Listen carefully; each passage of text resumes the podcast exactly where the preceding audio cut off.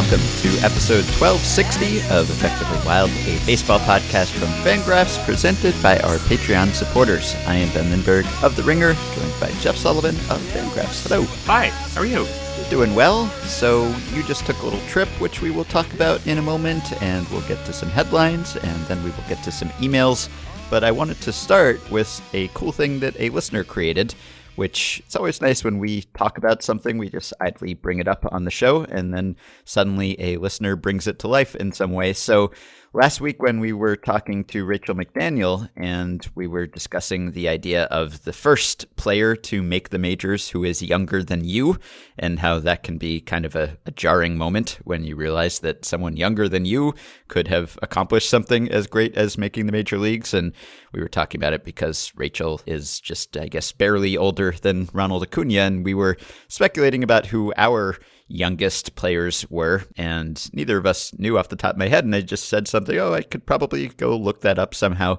I didn't think of it anymore, but effectively wild listener Dave Myers did, and he has some programming expertise, and he built a website where you can look to see the first player younger than you and also the last player older than you, which is pretty cool. It's all based on Retrosheet, and you just put in your birth date, and it spits out the players. So this is kind of cool. I don't know yours. I just sent you the link. So the site is called enlightenment.rip.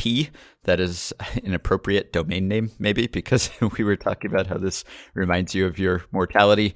The first player who is younger than you, and then also when you are older than the oldest player, which fortunately neither of us has gotten there yet. But enlightenment.rip, I will link to it. I'm sure many of you will want to check this out. So I just put in my birth date, and the first player younger than me to make the majors. Mine is Justin Upton. He was born on August 25th, 1987. He made his debut on August 2nd, 2007. So he was 19 at the time. He is, of course, still around, just went on the DL. Sorry, Justin. I guess another milestone would be like when the player who is younger than you ages out of the league. That would be probably a, a sobering moment. So I'm going to now root for Justin Upton's career to last forever. but who is your first player well, younger? So I have some worse news for me. Uh, I'll just say the obvious answer for both of us, presumably Bartolo Colon, last player older than you. Yes. So right. he's, he's 45. So the first player younger people's. than me, 1st mm-hmm. player younger than me He's uh he lives in Idaho now. He's just killing it on the the recreational circuit. We've talked about Billy Butler oh, no. about a month or two ago. First player to debut younger than me. He was born on April 17th, 1986. Made his debut on April 30th, 2007. He was 21 years old. Good for Billy uh-huh. Butler. He has had an entire major league career, made tens of millions of dollars, and uh, and he's done. He's he's yeah. completed his career. Old man Jeff Sullivan still podcasting, even though Billy Butler's out of the league. So yeah, kind of a, a cool tool. Thank you to Dave for building this thing. You can find Dave on Twitter at Dave Myers World, and again, the URL enlightenment.rip. I will link to it. Everyone should go check it out. Find out who their MLB end caps, as he is calling them, are. So that's kind of cool. Yeah, I feel like at least I think I still look younger than Billy Butler, but I don't know. He has kind yeah. of a, a young face. Yeah, you know? he does He's kind a... of. Yeah, not not a young body necessarily, but from the neck up, maybe. Yeah, no, he's he's got a big Al body, but he's got a pretty young face. right. Yeah. So I guess we should get to the news in baseball, which is mostly Nationals related. The Nationals yesterday, Tuesday, they traded a couple players. They are done. They are acknowledging that they are done. They are waving the white flag and they put a bunch of players on waivers, and a couple of them ended up with different teams. So Daniel Murphy is now a Chicago Cub, and Matt Adams is now once again a St. Louis Cardinal. There was briefly some possibility that Bryce Harper might go somewhere Reportedly, the Dodgers put in a claim, right? But nothing worked out there. So it appears that Harper will now finish out his season with the Nationals because they could put him back on waivers, I guess, but he would just have to be claimed and go for nothing. I don't think they could get anything back for him. So mm-hmm. that's not going to happen. They will hold on to him and take the qualifying offer if he leaves. And that's that. So Murphy going to the Cubs, Adams going to the Cardinals. This is obviously two teams that are very much in contention and maybe favored for playoff spots at this point. It's sort of, I guess, an appropriate time to take stock of the failure that has been the Nationals season. But you wrote about this from a Rockies perspective in an attempt to get the least traffic you could possibly get for this post. I guess you you could have written the Daniel Murphy goes from the Nationals perspective and, and maybe done pretty well, but you chose to write the Rockies angle. Rockies notorious for not having a lot of Fangraphs readers, as I understand it. But on the plus side, on the plus side, this was the rarest the rarest case where I got to write an article with an opinion in it. And my opinion yeah. is it looks like the Rockies did something not great. yeah, or failed to do something that would have been good. Yeah. Yeah, right. That would be a better way to put it. Uh, so it. I got to this a day late because uh, Tuesday was a travel day for me, so all the news happened while I was on the road. Found out about it after the fact, but as I as I was thinking about it more, of course, it's interesting that the Nationals, one of the so-called super teams, were a failure. They've done this before, just in 2015. Not the first time mm-hmm. we've seen a, a, very good national team turn out to be not so good national team. There's a whole article to be written about the death of this year's super teams, or at least the partial death of some of the super teams, and that's something that I, you and I might race to by the end of the season. But uh, what is interesting here, of course, the Cubs now they're they're deeper, and Daniel Murphy's been really good for the last two months since he's shaken off some of the injury related rust. But the Rockies yep. suck at first base a lot, and they yeah. also have sucked in left field. And we have talked before. A lot of positions, really. We yeah, could, no, we could there's a lot of suck on the Rockies. yeah, and I don't, I, I don't actually, I don't like using that kind of language talking about professional baseball players because they're all really great. And Ian Desmond could be the hell out of me. So what do I care? What does he care? What I have to say? Mm-hmm. But just objectively, the Rockies have been very. They have not been as good as the other great uh, great players at those positions, and so they're they're very much in the race. And I just don't I don't understand. I get I understand it's really difficult to get rid of Ian Desmond. He's under a huge contract for a few more years, and owners don't like to cut bait with that much money left. And Ian Desmond might maybe still has uses. He can play a bunch of positions. He's athletic, mm-hmm. hits the ball hard, whatever. I don't understand Gerardo Parra. I don't understand why he's on a roster. I don't understand. I know he's been losing playing time to David Dahl, but Dahl is also covering a right field. You can the Rockies had the opportunity to claim Daniel Murphy and presumably get Daniel Murphy. Yeah.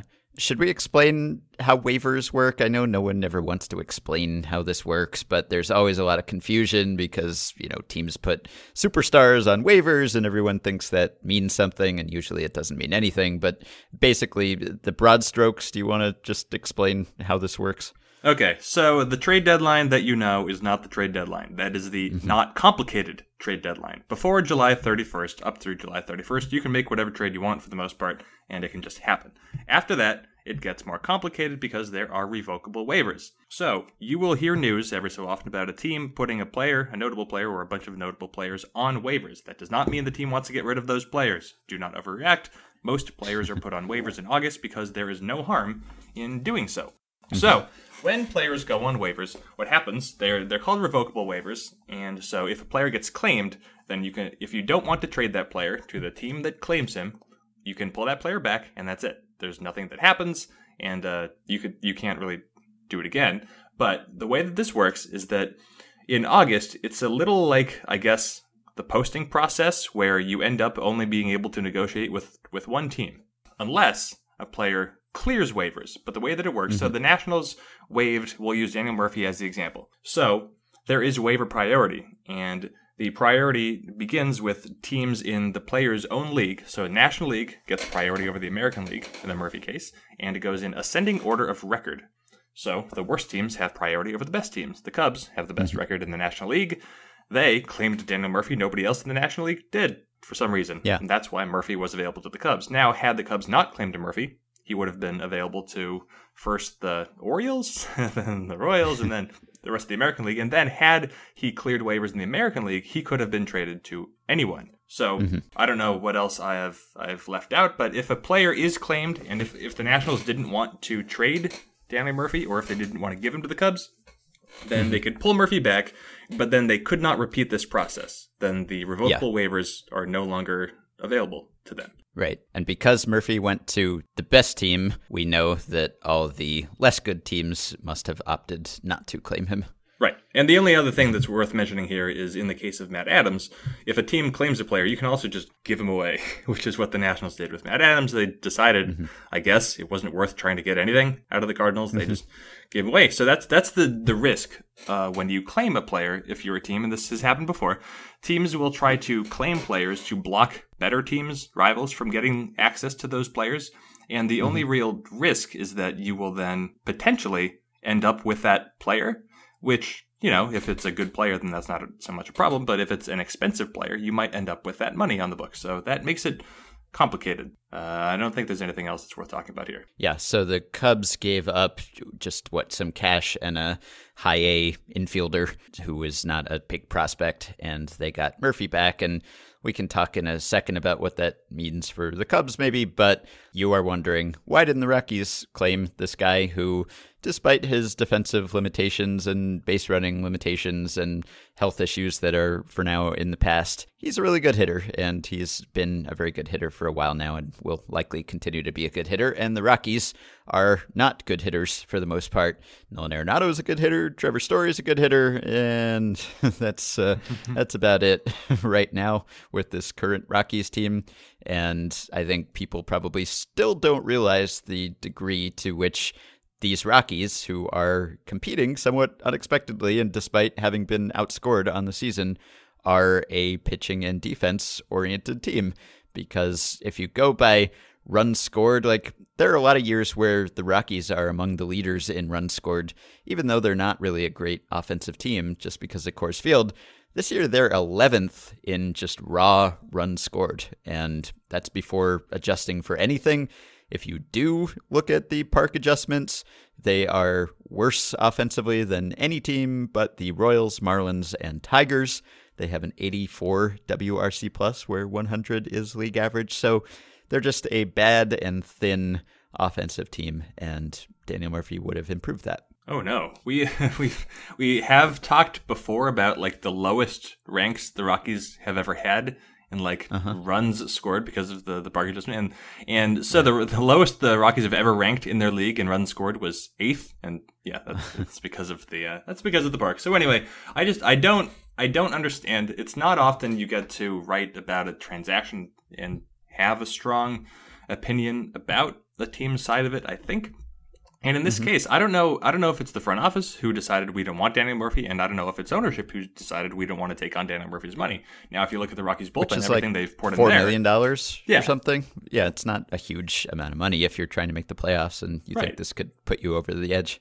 And the Rockies are, are right in the middle of a very crowded race in the National League. Not only are they mm-hmm. trying to win the National League West, but also they're right in the mix for the, the wild card. I think they're a half game back, one game back. I don't know exactly where they are, but there are a bunch of teams right there and if you know anything about the uh, the so-called baseball win curve, when additional wins make the biggest difference, it's like right here. It's exactly yeah. where the Rockies are, where like a, a slight improvement could genuinely make the difference between them staying home or them playing one game or them playing at least three games in in the playoffs. So mm-hmm. I don't get it. I, I don't know. I don't understand what the Rockies' opinion of Ian Desmond is. I don't know what their opinion of Gerardo Parra is. They can't be that high on the players because Ryan McMahon and David Dahl have started to play more often lately with the team in the hunt. So I don't get it. I don't know what the Rockies were thinking. I was talking up in Seattle. I was talking to someone who uh, provided the the possibility of maybe there were just too many players on waivers and they got confused. I don't know if that's if there's any merit to that, but you know, there's a lot of names on the wire, so maybe they were like, "Oh, David Murphy, I didn't know he was still in the league," and then they just skipped right by. But yeah, I uh, I don't know. I I've reached out to a number of people. That would make it better. no, it definitely wouldn't. But I, I, reached out to a number of people to try to figure out if anyone had like a good explanation for this, and and like the consensus answer has been, "Nope, no idea." yeah. So that's the Rockies. Yeah, that's a weird one, and as for the Cubs, they have had a crowded infield for the past few years and kind of still do, but I guess he will get playing time at second, where, of course, they've had Baez and they've had Zobrist sometimes, but they've got Kris Bryant, who is hurt. They just put Addison Russell on the DL, so I guess it's just kind of depth and insurance, and he's a good hitter, and they'll find playing time for him somehow. And uh, they're a good hitting team, unlike the Rockies, although they've had sort of a, a, slump lately. But I'm sure this isn't really a, a response to that small sample slump so much as it's that they got a good hitter for not very much. Yeah, that sounds about right. It's uh, it's not entirely like when the Phillies got Justin Bour, which is just I guess they got a pinch hitter. Murphy's going to play mm-hmm. more often because, as you said, Russell's been hurt. He's on the DL. The Cubs are essentially they've decided, well, Yu Darvish is is down. Mike he's down for the year. Mike Montgomery is injured now. Tyler Chatwood is dreadful and he should never pitch. So we're just gonna hit. We're gonna hit the mm-hmm. daylights out of the ball. So that's the Cubs' approach. It's uh, it's not the cleanest fit that there's ever been on a roster, but the the Cubs are probably just thinking about percentage of plate appearances available. And with Murphy, who's been very good for two months and also for several years, Cubs have decided this is going to reduce the number of plate appearances we give to below average hitters. I don't know if they have a below average hitter left on that team. They must, mm-hmm. but I don't know who it would be. Yeah. Oh, I guess. Yeah, the Cubs... Are we gonna Jason Heyward? I don't. I haven't yeah, checked in on him lately. Cubs non-pitchers have a 109 WRC plus, and Cubs pitchers must have been truly terrible, right? Because as a team, I think they're at like 101 to yeah. The Cubs pitchers have a negative 45 WRC plus, and that's in 256 plate appearances. Only the Giants pitchers have been worse than that. So the, the Cubs pitchers alone are dragging down their overall offensive stats quite a bit. But their actual hitters are pretty good at hitting. One thing I like, so I know that the Fangraphs playoff odds have been really high on the Nationals all season, and it's one of the reasons that I just I kind of assumed they would just improve, that they would do better than this. And so even even after even after the moves that they made, subtracting Daniel Murphy and, and Matt Adams, the Nationals, we still at Fangraphs give the Nationals a 12% chance at the playoffs, and their rest of season projected winning percentage is uh, currently seventh best in Major League Baseball, according to Fangraphs. Now, Fangraphs bases that on the, uh, updated projections, but the Fangraphs playoff odds page also has something called season to date stats yeah. mode. So when you click that tab, then it gives you estimates of how good a team is based on how the team and the players have performed this season. And so you'd think, okay, you flip over to season to date stats mode instead of projections mode, and that should account for the Nationals being in a slump and, and they should look worse. The Nationals, mm-hmm. by that tab, their rest of season projected winning percentage is still seventh best in Major League Baseball. better than yeah. the Braves by a point, better than the Phillies. The Nationals, eh, by almost every measure, have been good, just not yeah. in the one that they care about the most, which is just. Right. I mean, it's it's the Dodgers have it even worse in that regard, but yeah, it's just, just again for the Nationals another season where they look at it and think, but we weren't that bad.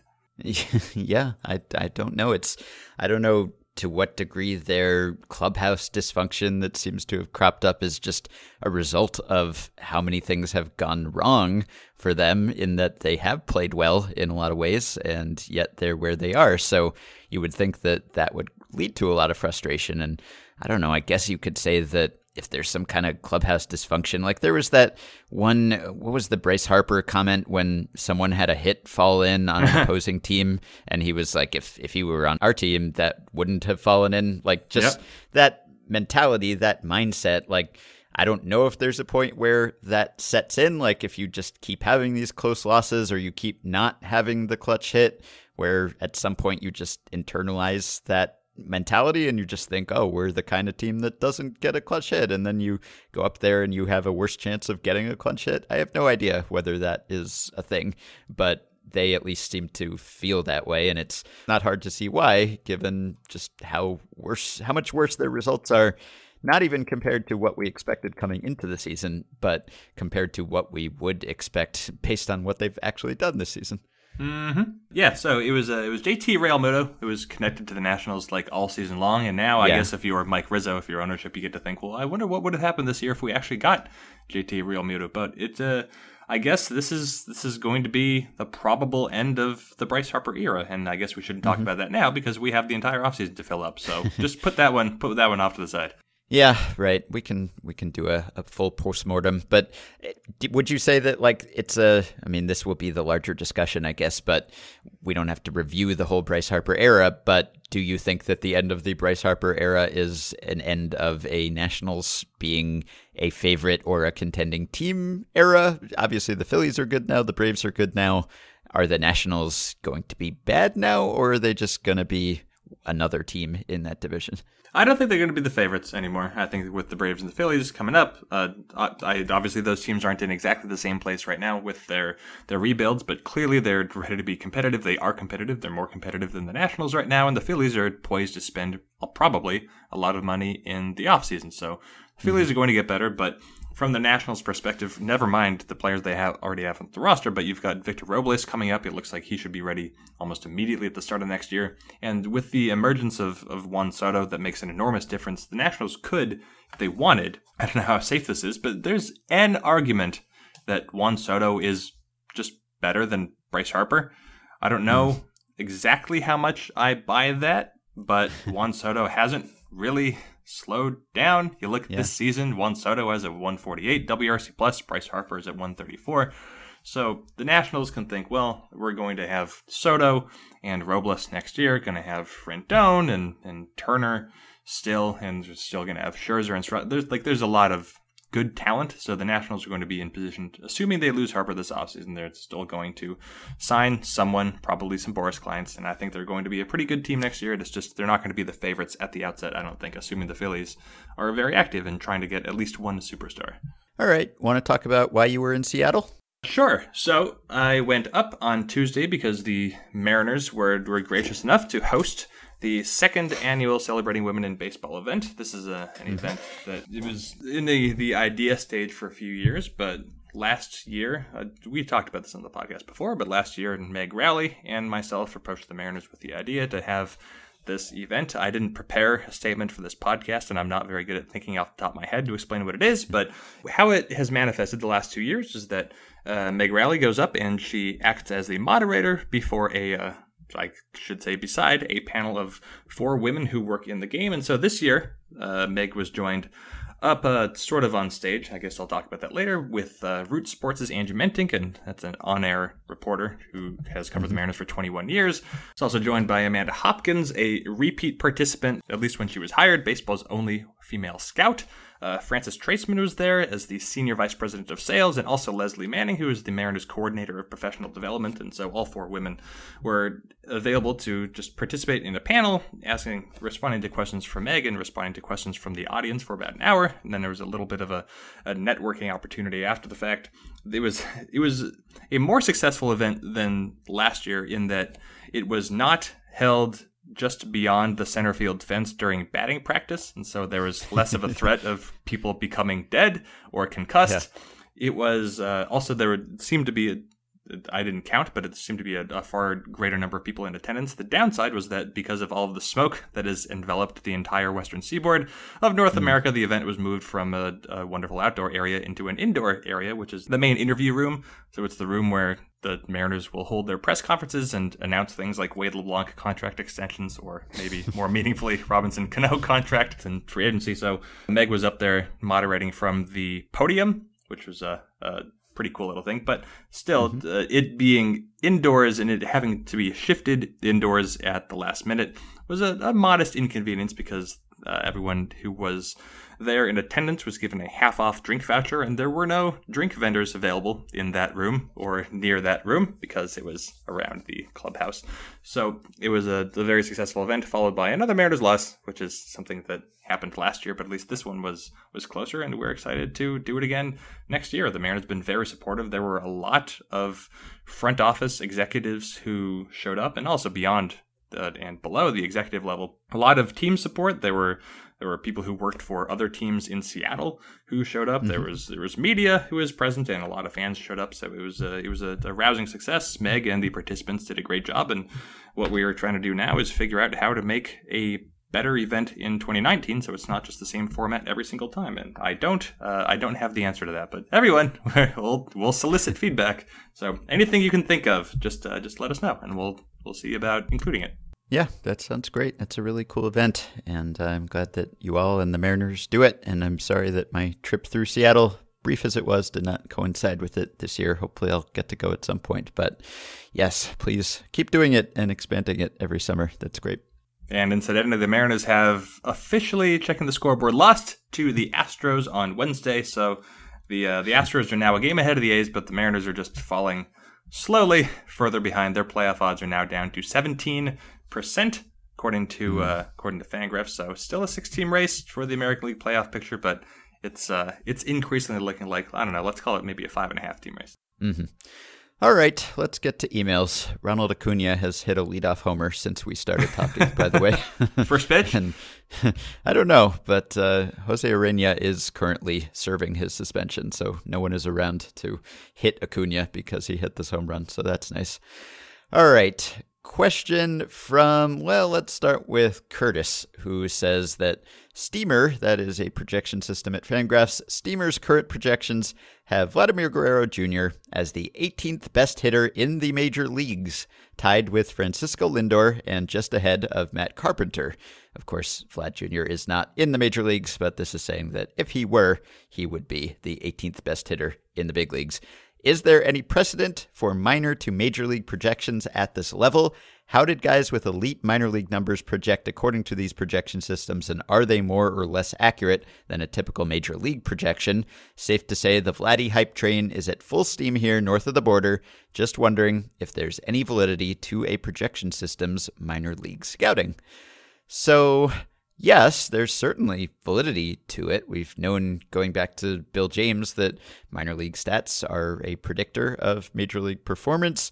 I sent this question to Jared Cross, who is one of the people behind the Steamer projection system, just to see if he had any thoughts. And he was away from his computer. He didn't have a way of checking numbers, but off the top of his head, he said he thought that Kris Bryant and Rhys Hoskins had been up in that territory before their call ups, and that Bryant might have even been higher than Vlad is right now.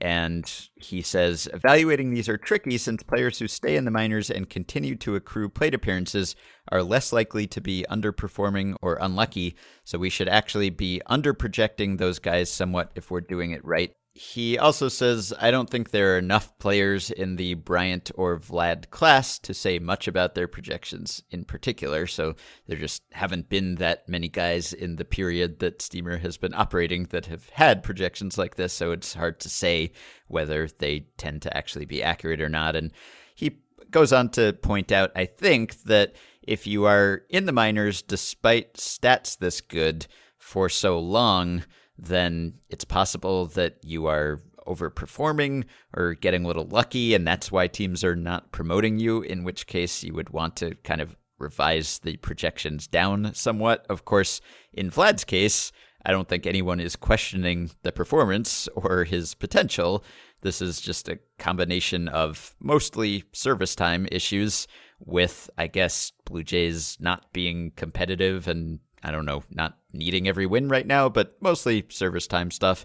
So I think that it's hard to say, but in theory, yeah, I mean, minor league projection has a lot of validity, I think, for your major league performance, but probably like bigger error bars around a guy who's in AAA than a guy who is already in the majors and doing it for real. Yeah, of course. Any any projection, you're going to have more confidence in it if it is based on major league results as opposed to minor league results. I think we, I don't have proof of that in front of me, but I think that's something that we can pretty easily intuit just because major league is what we're trying to project in the first place. So there mm-hmm. are some capabilities that work far better in the minors than they do in the majors. So yeah, there, there's there's more volatility around the Guerrero projection, but then as evidenced by oh I don't know someone named Juan Soto or Ronald Acuna Jr.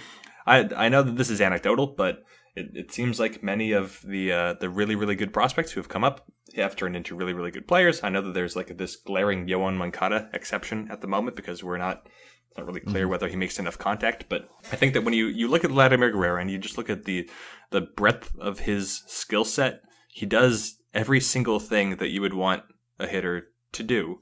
So now Steamer Steamer doesn't know that. Steamer doesn't know his profile. It only knows the statistical interpretation of his profile, I guess. But it mm-hmm. just so happens that that statistical interpretation of his profile is uh, just about what's the word? Perfect. It's perfect. and so yeah. he's ready for the majors now. The projection is uh, it seems appropriate because like a, a WRC plus of 131 is very good, even if it sounds like oh maybe he should be 150 or 160.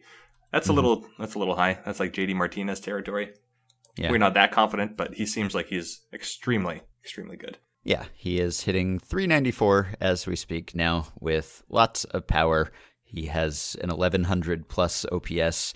There's a fun article at Fangraphs that I can link to. Craig Edwards ran through the numbers, the odds of Vlad batting 400 this year, and they're not good. Craig calculated that he has something like a 12% chance of doing it if you take this year as his true talent, like his actual stats to date, and then maybe a 3% chance of doing it if you just kind of use what we estimate his real true talent to be. And then, of course, if he actually does come up to the majors in September, he has a worse shot of hitting 400 for the season because, of course, it's better competition. So it's not likely that he will do that. And the fact that he is even challenging that is kind of bad because he should be in the majors already and not batting 400, but, you know, in the, the level where he belongs. What do you think the odds are that we will see him this season? Is it just at this point? Are they just going to wait till next year, or might it still happen? God, I'm so I'm so torn between my cynicism and my not wanting to be so cynical about it because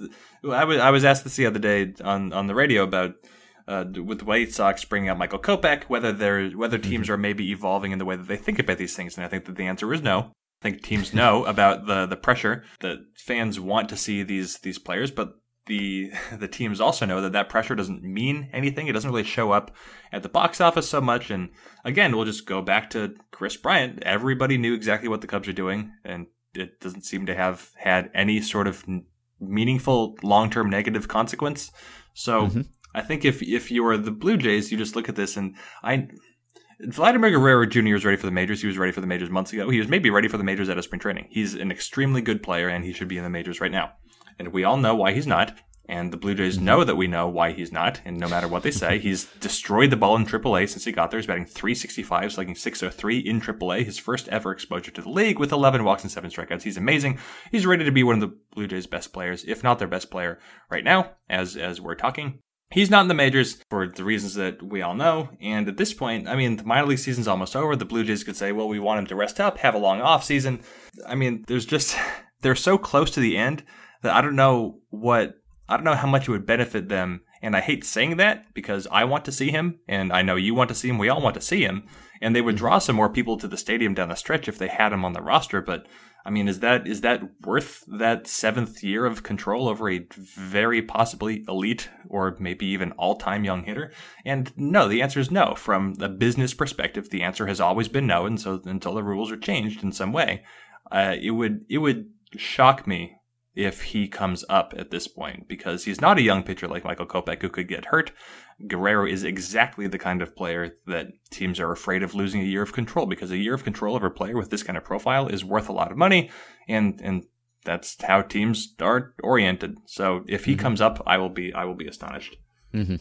Yeah, speaking of Kopech, by the way, who debuted on Tuesday against the Twins. For people who don't know, he is one of the top prospects in baseball, and he's one of the guys that the White Sox got back in the Chris Sale trade. And there was some question earlier this season whether he would actually pan out because he was wild and he was having all kinds of control problems. That was sort of the knock against him. He was famous for throwing extremely hard. You've maybe seen the video or heard of the video of him throwing 110 like with a crow hop, like a what is it, a pull down throw? Is that what they call it? So that, you know, obviously not exactly a reflection of what he can do on a mound in a game, but pretty impressive. And then there were reports that he hit like 105 in games. I don't know, it's minor leagues. I'm not sure exactly how reliable that was, but he throws really, really hard, is the point as a starter. And so I think people were kind of expecting he was just going to come up and set records immediately. And he did not. He was throwing, you know, 96, 97. I think he got up to 98 in his debut. But it seems that he is just much better throwing 97, let's say, instead of trying to throw 105 every time because he has really turned around his season in the minors. And after having all those control problems in the minors, he came up to the majors after three straight starts in which he struck out a total of 27 batters and walked zero. And then that continued in his debut. He only went two innings because of a rain delay, but he struck out four, didn't walk anyone. So he suddenly now strikes out as many guys as before or more and just doesn't walk anyone anymore. And it seems to be because he has taken a few ticks off and still throws really, really ridiculously hard, but not so hard that you wonder about his arm blowing out on every pitch. Here is something I can't believe. So, uh, Michael Kopech, between May 20th and July 5th, he made eight starts. And over those eight starts, he threw 37 innings. He had 33 walks and 50 strikeouts. So the most important fact here is that over eight starts in a row, Michael Kopech threw 54% strikes. Uh, now, strike rate is not as familiar as walk or strikeout rate, but let's just say that a strike rate of 54% is terrible. Yeah. It's like he was Tyler Chatwood of AAA. His next eight starts, that's July 14th through the present, including his, his abbreviated start in the major leagues. His next eight starts, he threw 46 innings with four walks and 63 strikeouts. He threw 71% strikes over those yeah. starts. He went from walking 33 in 37 innings to four in 46. He walked eight batters on June 14th alone in three innings. He has walked half as many batters his last eight games. I don't know because it's the minor leagues, you know as well as I do. It's it's, you, it's not as easy to come by video. Certainly not video that's good or that has a worthwhile like camera angle because it's just all terrible down there. Everything is terrible. Pay the players, but also pay like the production of the game so that we can all interpret things. So I, it's really hard to know what Michael Kopech might have done, but this is so dramatic and so sudden it, it, there were there were nine days between his start on July 5th and July 14th. Maybe that might have been the minor league All Star break or something. I don't know. Maybe he got a little extra time to work on something. I don't know what Michael Kopech might have done, but just statistically, it really does look like he turned a corner. Now the the risk is that Tyler Glasnow did this in AAA mm-hmm. last year, and then he came up and he was bad again. But on the other hand, now he's apparently good. So I don't know what that means. Glasnow is a just he remains to be seen, but something seems to have changed for Michael Kopech. Whether that's toning it down and just throwing less hard, I have always been skeptical that that actually uh, works in terms of improving your command. But if that's what it is, it's sure as hell worked out for him because he's he's gotten yeah. so good lately. Yeah, I've, I've read that he has done that. I read some quote from his AAA pitching coach, but I don't know if there was some other kind of mechanical change that accompanied that.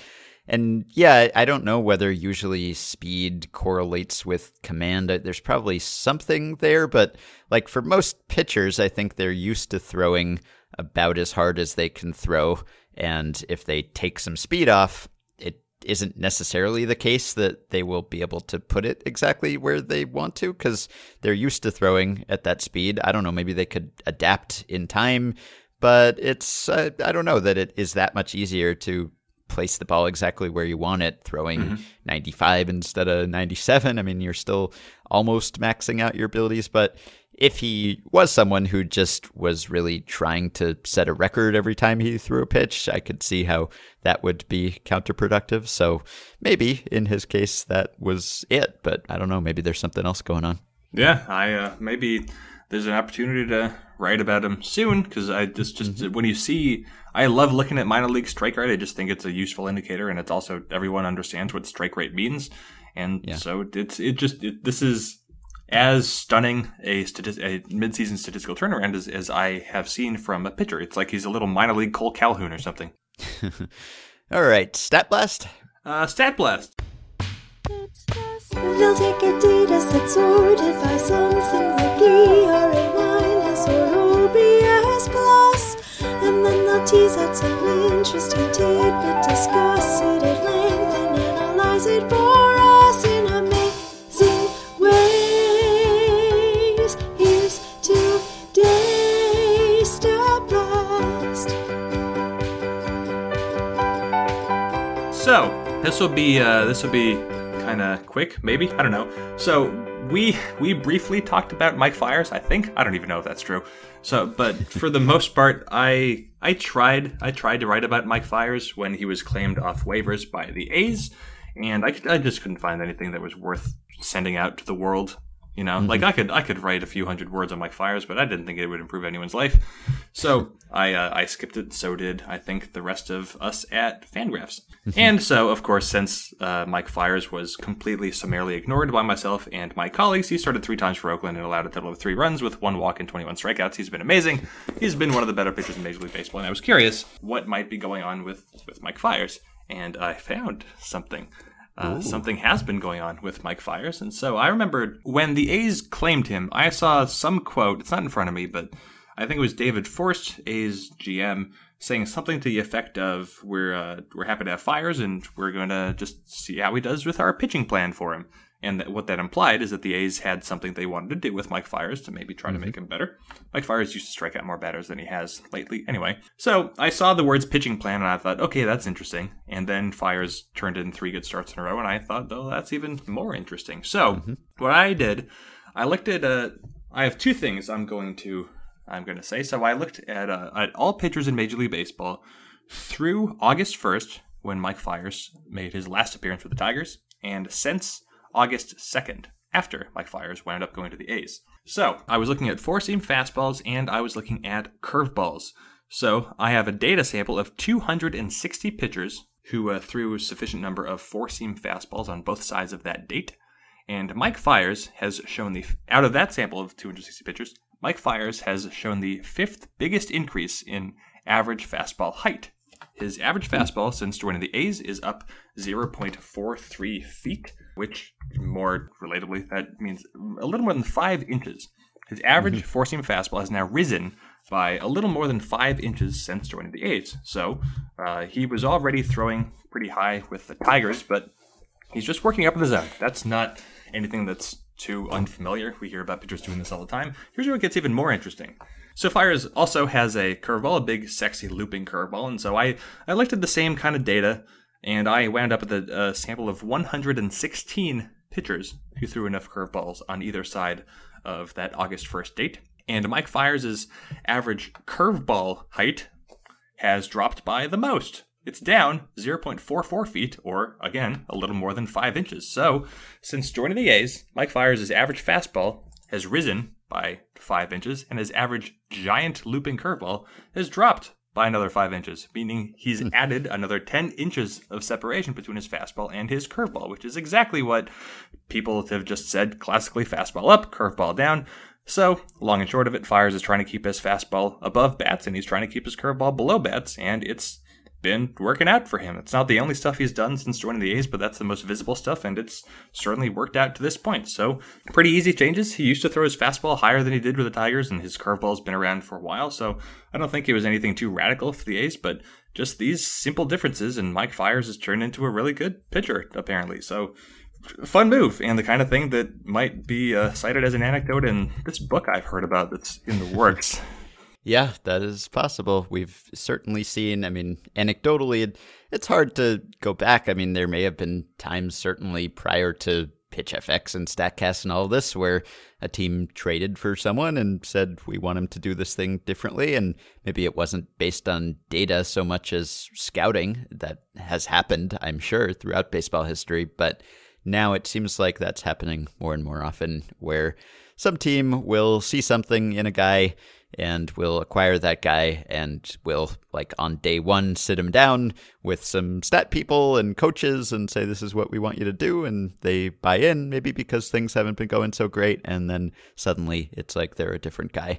And it seems to be often the same teams kind of preying on the same teams when it comes to this sort of stuff. I don't know how long that will be the case but i am pretty fascinated by that process Yeah, no, you and I had a brief little G chat conversation last week that was just about the teams that we're most and least interested in. And they're just certain teams where you can you see a player that's on that team or or maybe got moved to that team and you think, well, they're probably not going to do anything interesting with that player, so I'm just not even going to pay attention. But then there are the other teams that just seem to have a knack for it. Now I know that I acknowledge one of those teams is the Dodgers, and the Dodgers are also out of the playoff picture looking in right now. That's a whole other mm-hmm. conversation. But yeah, Mike Fiers in this case, he's doing something interesting. So I'll probably put up a, a post about that that will just be this stat blast in several more words. Cool.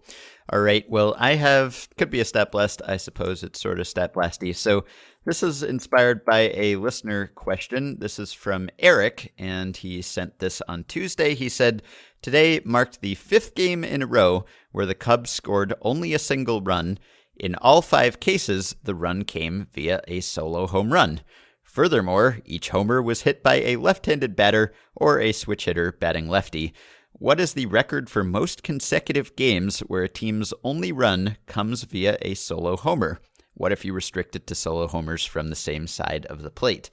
So I sent this question to Rob Mains of Baseball Prospectus because I saw that on Wednesday he had written an article about solo home runs. And I will link to that article, but the upshot of it is that we're living in kind of the golden age of solo homers. If solo homers is something anyone likes, I don't know. I don't know whether anyone's excited about the golden age of solo homers, but it makes sense because homers are up.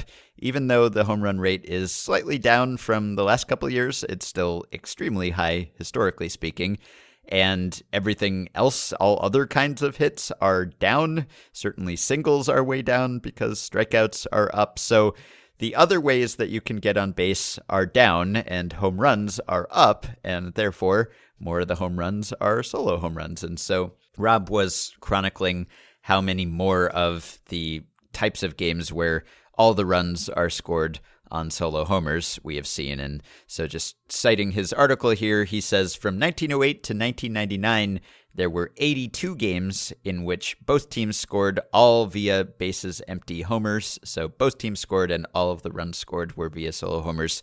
And just in the 21st century, a lot fewer years than 1908 to 1999, there have already been 73 of those games compared to 82 over the much longer period. And that rate is only increasing in recent years. So we are seeing much more of that. But what the Cubs did is extreme, even by the standards of this current era. So Rob did a little research. He had some data. He used the play index and the streak finder to determine this. The Cubs did, in fact, make history. I am quoting from his email here until they played those five games in which they scored one run per game, all via solo homers, the record was three such games held by 11 teams, the most recent of which was the 2016 Indians. Those teams in those 33 games went 4 and 29. It's generally not a great idea to only score runs via solo homers and only score one run. It's hard to win when you do that. The Cubs though were 2 and 3 over their 5-game stretch, so good for them. He continues The only teams to have all homers in the streak from one side of the plate were the 1979 Dodgers, that was Davey Lopes, Steve Garvey twice, and the 1957 Giants, Danny O'Connell, Valmy Thomas, and Willie Mays. Unlike the Cubs, those were all hit by right handed batters. And Rob says, I decided to widen Eric's net a little by looking for streaks in which all scoring was via solo home runs, but not just one run games with solo homers. Even so, the Cubs still reign. No other team since 1908 has scored at least one run per game, all via solo homers, for five straight games, other than this year's Cubs. So it is historic and it is kind of emblematic of this era. It's really sort of the exemplar of the brand of baseball we are seeing these days.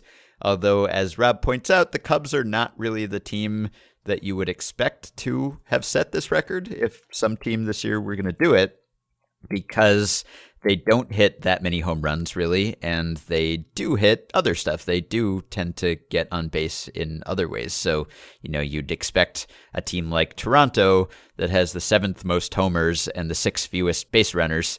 That would make more sense for a team to pull off this feat but for whatever reason it is the cubs who ended up doing it. So it's weird and historic and Baseball Prospectus has a stat that both of us cite from time to time called the Guillen number, which is uh, something inspired by Joe Sheehan back in 2005 when everyone was saying that the White Sox and Ozzie Guillen were playing small ball, and Joe was saying, no, they hit lots of homers. And he came up with this Guillen number, and it just tells you the percentage of runs that a team scores on home runs. And the Cubs are very low on that list. They have scored only 34.3% of all of their runs on homers, which is 26th in all of baseball. So it is really weird that the Cubs were the team to do this, but now they have Daniel Murphy and maybe they won't do this anymore. Yeah, the uh, the Yankees have the highest Guillen number right now in Major League Baseball at 50%. I guess 49.9% of the runs have scored on homers. However, that's the fifth highest Guillen number in Major League Baseball history. Last year's Blue Jays were higher at 50.5%, but the, the real winner, the 2010 Blue Jays, who scored 53% of their runs on home runs. That was before the home run spike. So good for those Blue Yeah. Jays, I guess. Yeah. All right, let's take this one because this is related to something you wrote about recently. This is a question from Jojo. He says, As a follow up to your chat the other day, I wondered with all the position players pitching this season, is there a statistical adjustment for that? If teams are throwing games away, surely this allows some players to pad their batting stats. Does it also affect catchers and framing? Is there any difference in numbers if you adjust for non pitcher pitchers? It's probably still a small sample, but at what point do we see a distortion of the data, which is used to decide careers and salaries, etc.? 50 players, one team doing it a lot in one division. Are we at that point? Well, I don't think we're at that point yet, but it did just for absolutely no reason on Monday. I threw up a quick little post. I just looked at run differential with position players pitching. Every team at that point, but the Pirates and Tigers had been involved on either end of a position player pitching, uh, taking the mound this year. And so mm-hmm. most most teams were with you know negligible run differentials, nothing that would really make that much of a difference. But the Phillies were at I think like negative eleven. Their position players have allowed 14 runs, whereas they've scored three runs against position players pitching. Realistically, this should be a filter. Like if this continues to happen more and more, and we're not at the point yet because they're throwing I don't know what percentage of innings, but you know less than one percent of innings presumably. It doesn't really make that much of a difference, but that should there should be something like with with hockey players if you dig deeper i think there's a category where it's like goals and then empty net goals which you know don't really of course it's Yeah. difficult to score an empty net goal but it's not that difficult. You, you can score it from any part of the ice. So mm-hmm. it's, it should be something that is removed. And realistically something we should have with national league pitchers is we should have all pitching appearances against pitchers removed if we want to be intellectually honest because that's not really that much of a challenge. But position players pitching even worse it just it should be data that's thrown out or at least kept separate but because of how much data we already have the idea of keeping it separate is just kind of hard. So i guess you could if you had your ideal leaderboard there would be a little box you could check that says eliminate stats with position players pitching. Or maybe for a pitcher leaderboard eliminate stats against other pitchers but that doesn't exist Yeah. so it's just something you have to look for. Hmm Yeah, it's like teams will do that, I think, or some people will do that with amateur players, like college players that want to know, like, if you were facing a good opponent, if you were facing a Division One team, if you were facing like the Friday starter, like real prospects, because obviously in college baseball there are people who will go on to be Hall of Famers, and there are people who will go on to be accountants, and there's a, a very wide range in talent there. So you might want to know: is this guy good against the types of players he will be facing in the future, or is he feasting against non-prospects? So sort of the same idea. Did you see Sam's recent article, Sam Miller at ESPN? He wrote about position players pitching, and he found that there is a big difference in how they do or how hitters do against them, depending on the leverage of the situation. So, the thing that inspired his article was he was kind of curious about why position player pitchers are as successful as they are. They're not successful, they're very bad at pitching compared to actual pitchers, but they're not as bad necessarily as you would think they would be. As you've discovered in the past, their batting average on balls in play is surprisingly low and just generally like they're not worse than the worst actual pitchers in baseball as a group. So he looked at this and he found that if you look at like situations that actually matter, which are rare, it's a pretty small sample because even now, when you bring in a position player pitcher, the game's out of hand usually. But there are times when they come in in moments that actually matter, usually in extra innings when the team is just out of pitchers, but it's still like a tie game and it still matters. In those situations, the hitters just destroy them and it, they're just completely terrible, like worse than any actual pitcher is. Whereas in the typical blowout situation, they're not so bad. And so Sam, you know, with the appropriate caveats about sample size, is speculating that in those blowout times, guys aren't really trying. Like they're not putting forth their full effort because you know the situation doesn't matter that much and maybe there's like an unwritten rules thing where they don't even want to beat up on the pitcher who isn't really a pitcher it's, it's kind of interesting because you would think that there's a lot of incentive to be as good as you can be at any time because every hit counts if you're going into arbitration or free agency teams probably are not docking you for getting a hit against a position player pitcher as we're just saying so mm-hmm. like that hit could make you money. And yet it kind of seems like maybe hitters aren't actually trying to beat up on position player pitchers as much as they could be.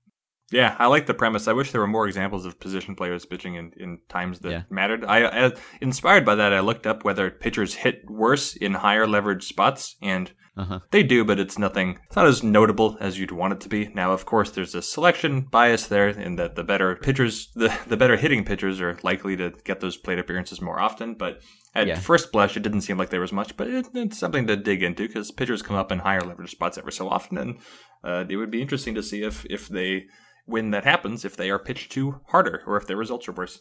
Yeah, and Sam said he had looked to see whether the pool of hitters in those situations are different because you might expect in a blowout, like the starters are out of the game and you're just facing the scrubs, and whereas in a tie game, maybe you're not, you're still facing the good hitters. And he said there was some difference in the caliber of hitter, but probably not enough to nearly explain the difference in results. So mm-hmm. that is kind of interesting.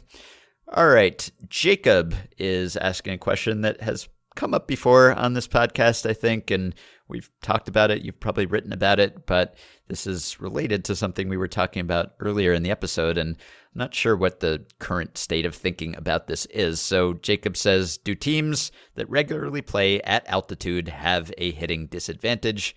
I know that normal stats would appear to show the opposite, but there are only two teams in the majors that have never had a WRC plus of at least 100 in their history, and they both happen to play at the two highest elevation ballparks in baseball, the Rockies and the Diamondbacks. Every other team has had a WRC plus of at least 100 since 1997, and every team besides the Padres has since 2007. The highest the Diamondbacks have ever had was a WRC plus of 98 in 1999. The Rockies seem particularly affected by this, as their highest is 97 in 2007 and 2014 but they've also been at 90 or lower in 15 of their last 26 seasons, including this season. When I look at these stats, it seems to say that either the Rockies and D have some sort of disadvantage, park neutral stats don't do a good job accounting for altitude, or neither team has ever had an above average hitting season as a team. Which do you think is most likely? I personally think it is probably a combination of a disadvantage and an overcorrection of park neutral stats. This always trips me up because I never know which way to go.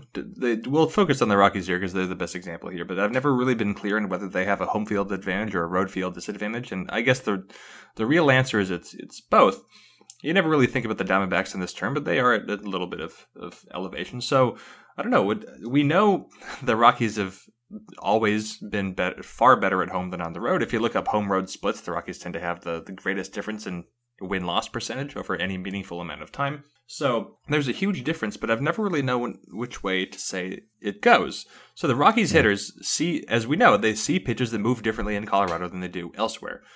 But something that I didn't really think about before is that when you have a team that comes into Colorado and is not used to hitting there, they're also seeing pitches that move differently. They just move less, maybe, than than yeah. do in other environments. But the, the movement is definitely different. So I would think that the Rockies hitters get used to hitting at home and, and Rockies pitchers get used to throwing the pitches at home and then they're just they don't really know necessarily quite how to handle themselves when they're not in their familiar environment. But this continues to mm-hmm. trip me up because it is the weirdest environment in, in the four major sports. Yeah, and there have been studies on this, right? Uh, you've done, you looked for like a, a hangover effect on the road, yeah. right? Was that you where you looked to see like, well, do the Rockies when they go on the road, are they worse at the beginning of a road trip when they're just adjusting to the ball moving differently, and then do they get better later on? And there wasn't much there, right? Mm-hmm. I think what I found, and I haven't looked at this for a while, but I, I think that I just they're worse, but it doesn't get better over a longer road trip. Now, I didn't. Yeah. Maybe, for all I know, maybe teams continue to get worse on long road trips, and the Rockies are actually better than Mm. the average. I don't know that. I only ran math for them, but I, I couldn't find any evidence of them getting better, as you would think that they're getting more accustomed to seeing pitches more different. Yeah, it is. I mean, it's hard to believe that you could never have an average hitting team over 20 plus years and that it would be these two teams with maybe the most extreme offensive environments. Now, the Diamondbacks, I guess there's an altitude component there. There's also a, a dryness component there. I don't know how much difference it makes to pitch movement compared to Coors, for instance. So I don't know if the same kind of hangover theory applies as well there, but it does seem curious. And so it's possible that it's a stat issue that the park factors are just missing something and maybe digging them a little too hard for the park for whatever reason. But this is, I think, still not a settled matter. The, a number of people have looked into this. I've seen studies. I think I've seen some that have found something and others that haven't found something. It- It just doesn't seem like we've had the conclusive answer yet. Okay, Segev says, I am watching the Orioles Blue Jays game and have just watched Chris Davis strike out three times in a row, and it made me wonder how many fielders would teams have to have been missing for each of his at bats this year for him to be an average hitter? You could obviously get rid of the third baseman or whatever infielder stays opposite field in the infield shift, and it wouldn't change much. You could probably even lose one outfielder and manage to keep him way below average. But if you left the four infielders and just removed the entire outfield, has he done enough to say that he would actually be an above average hitter in that scenario? I'm assuming that Davis doesn't know the defenders are missing and all of his at bats happen as normal. I don't know how that would be the case, but maybe it doesn't make a difference. I don't know. But it's, uh, this is, uh, I feel almost bad answering this question. it's kind of like the, the territory we've talked about where you're kind of kicking a player when he's down. Although I will say that there was a, an entertaining post that Sheryl Ring did for Fangraphs recently, trying to determine, with the help of Dan Szymborski and his projection system, whether Rafael Palmeiro or Chris Davis would actually be a better hitter in the major leagues this year because Rafael Palmeiro has been better since we talked about him. I oh, think. I think he's gone on a hot streak since we talked about how amazingly well he has been hitting at age 53, almost 54. He turns 54 next month. I'll just give you an update on his numbers now. This is again for the Cleburne Railroaders in Texas. This is the American Association, a mid tier independent league. He is now hitting 301, 424, 495. That is a 919 OPS. And Patrick Palmeiro update on the same team. He has a 685 OPS. Anyway, Sheryl and Dan determined that if you manage to translate these stats and use the projections and everything, that Palmeiro might actually be projected to be a better major league hitter right now than Chris Davis, which is kind of amazing, but that is not the question here. okay, so let's let's let's try to do some math here on the fly. So Yeah. the league average weighted on base average is what is it about three fifteen, I think. Let's try to figure this out. So the league average weighted on base average right now in baseball is three fifteen, and Chris Davis is at not that number. He's at two forty one. So that is a uh, a difference of seventy four points which is a lot. So, what would 74 points come down to here? How can we get Chris Davis 74 more points of, Yeah. of weighted on base average? So, Problem is when he strikes out, which he does quite often, it does, uh, doesn't really time. matter how many fielders are in the field. right. Okay. Okay. Maybe here, let's do this. Let's do this easier. So, let's so far, Chris Davis. Uh, Fangraphs also has a, a weighted runs above average stat. Great. Okay, this is this is more useful. So he's 26 runs below average right now. 26 runs below average. So we uh, we want to get him according to the the Fangraphs factors here. Looks like we want to get him. I don't know. Do you want to start with singles? Does that sound appropriate? Uh, a single is worth about 0.72 runs. So let's just say we're looking at negative 26. So we're taking it 26 runs below average, and we're going to divide by about 0.72. So we're looking for 36 more singles for Chris Davis to have this season. Uh, 36 more singles now. If you if you removed a defender from the infield, you would Yeah. probably be taking away the guy who's closest to third base, I would assume. But maybe you leave him and you take away the, the shortstop who's playing around second base, so that way you keep two guys. Hmm. Because if you take if you take away the guy who's close to third base, then Davis would just probably try to bunt constantly because there's not even anyone on that half of the field. And you know, if Chris mm-hmm. Davis knows that his counterfactual is that he has a 46 WRC plus, he should just be bunting. He should always be bunting. So Yeah.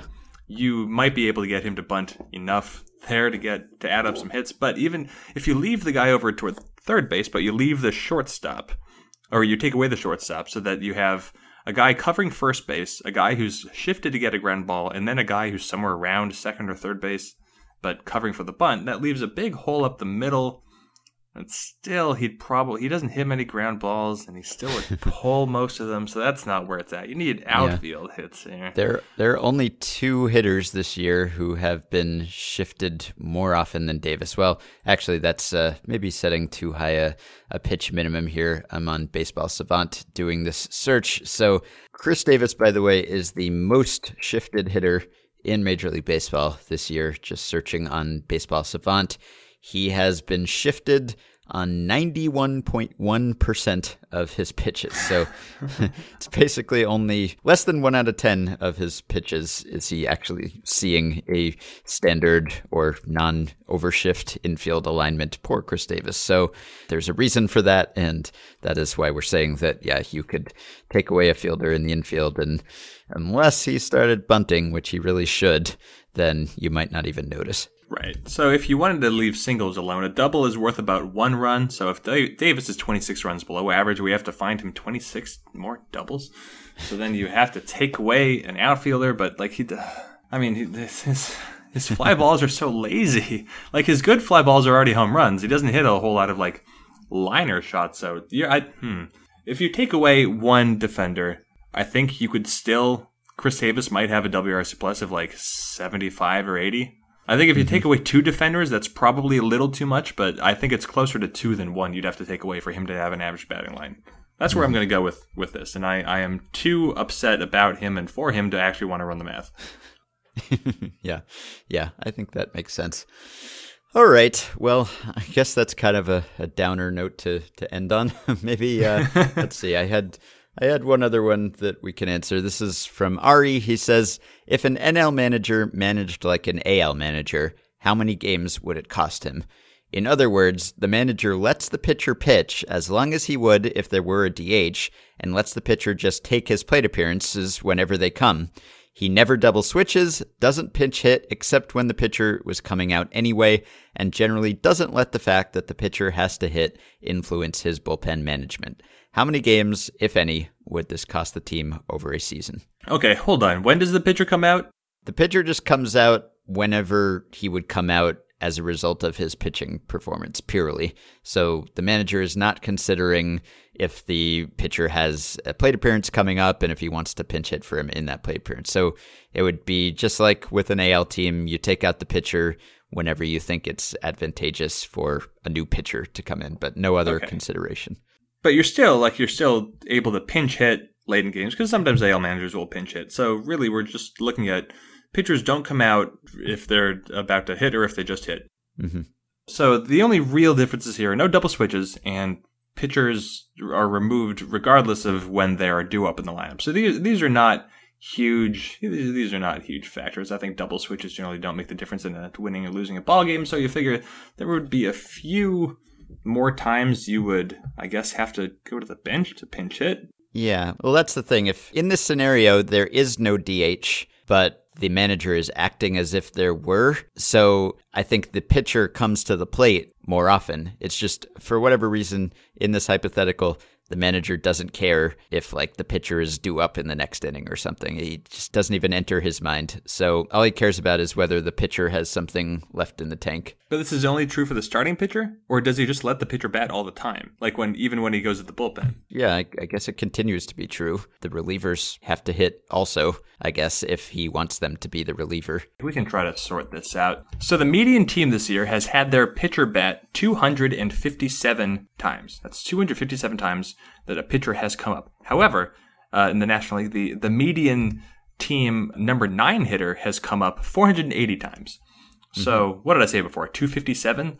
So let's just let's just call that 480 minus 257. That comes out to 223 additional plate appearances. Just doing the simplest possible evaluation here. That's 223 plate appearances that are now going to pitchers instead of uh, people who would replace pitchers. Now, the people who would replace pitchers are not actually league average hitters. They're pinch hitters, and they're going to be a little worse. But I guess mm-hmm. there's no reason why we couldn't run that math too. So let's just keep on doing math. Okay, so the league average pitcher this year in the National League has a weighted on base average of 0.131, which is terrible. However, mm-hmm. if you want to look at the National League's average pinch hitter, then you are looking at a WOBA of 287. So now we're taking 223 times the difference between 287 and 131. So that works out to 30.328, which is a number that doesn't mean anything to you, but then we just divide that by a Fangraphs number that they keep track of every year that converts WOBA to runs. So we're looking at now a difference of 25 runs. To this point, if I've done all the math right, 25 runs by letting the pitcher bat instead of pinch hitters over the remainder of the game. So that's about two and a hmm. half wins. Fold that into the rest of the season, that would come out to uh, what three and a half wins or so. Of course, these are also maybe higher leverage plate appearances on average, but I don't know if that's true. So let's just go with three to four wins based on that, and then not double switching and the other stuff. I don't know what that means. Another half win or so. So let's let's go. To, let's let's even round it up. Five wins, maybe five wins by Okay. AL managing in the National League. All right. So that would be bad. That would be pretty costly. Don't do that. Yeah, don't do that. All right. Well, this has been a very mathematical episode of Effectively Wild. and I think that I, uh, I I don't want to have to do so much math on the fly again. That's makes Yes. for very. Uh, hopefully, as the listener, you are not aware of how annoying this was. Pencils down. Test over. Well, I'm happy to report that while we were recording that episode, the Cubs actually scored some runs that were not scored via solo home runs. Daniel Murphy drove in one of those runs with a single, and David Bote hit another home run, but it was a two run shot. So, streak over. You can support the podcast and keep our streak going by pledging on Patreon. Just go to patreon.com slash effectivelywild, sign up, pledge some small monthly amount, as have the following five listeners Ira Iranen, Scott Brady, Chris Vernier, Andrew Schaefer, and Ben E. Thanks to all of you. You can also join our Facebook group at facebook.com slash group slash effectively wild, and you can rate and review and subscribe to Effectively Wild on iTunes and so many other podcast platforms. Your ratings and reviews are greatly appreciated and help push us up the rankings. You can replenish our mailbag, keep your questions and comments for me and Jeff coming via email at podcast@fangraphs.com or via the Patreon messaging system if you are a supporter. Thanks to Dylan Higgins for his editing assistance, and we will be back, as always, with another episode a little bit later this week. Talk to you then.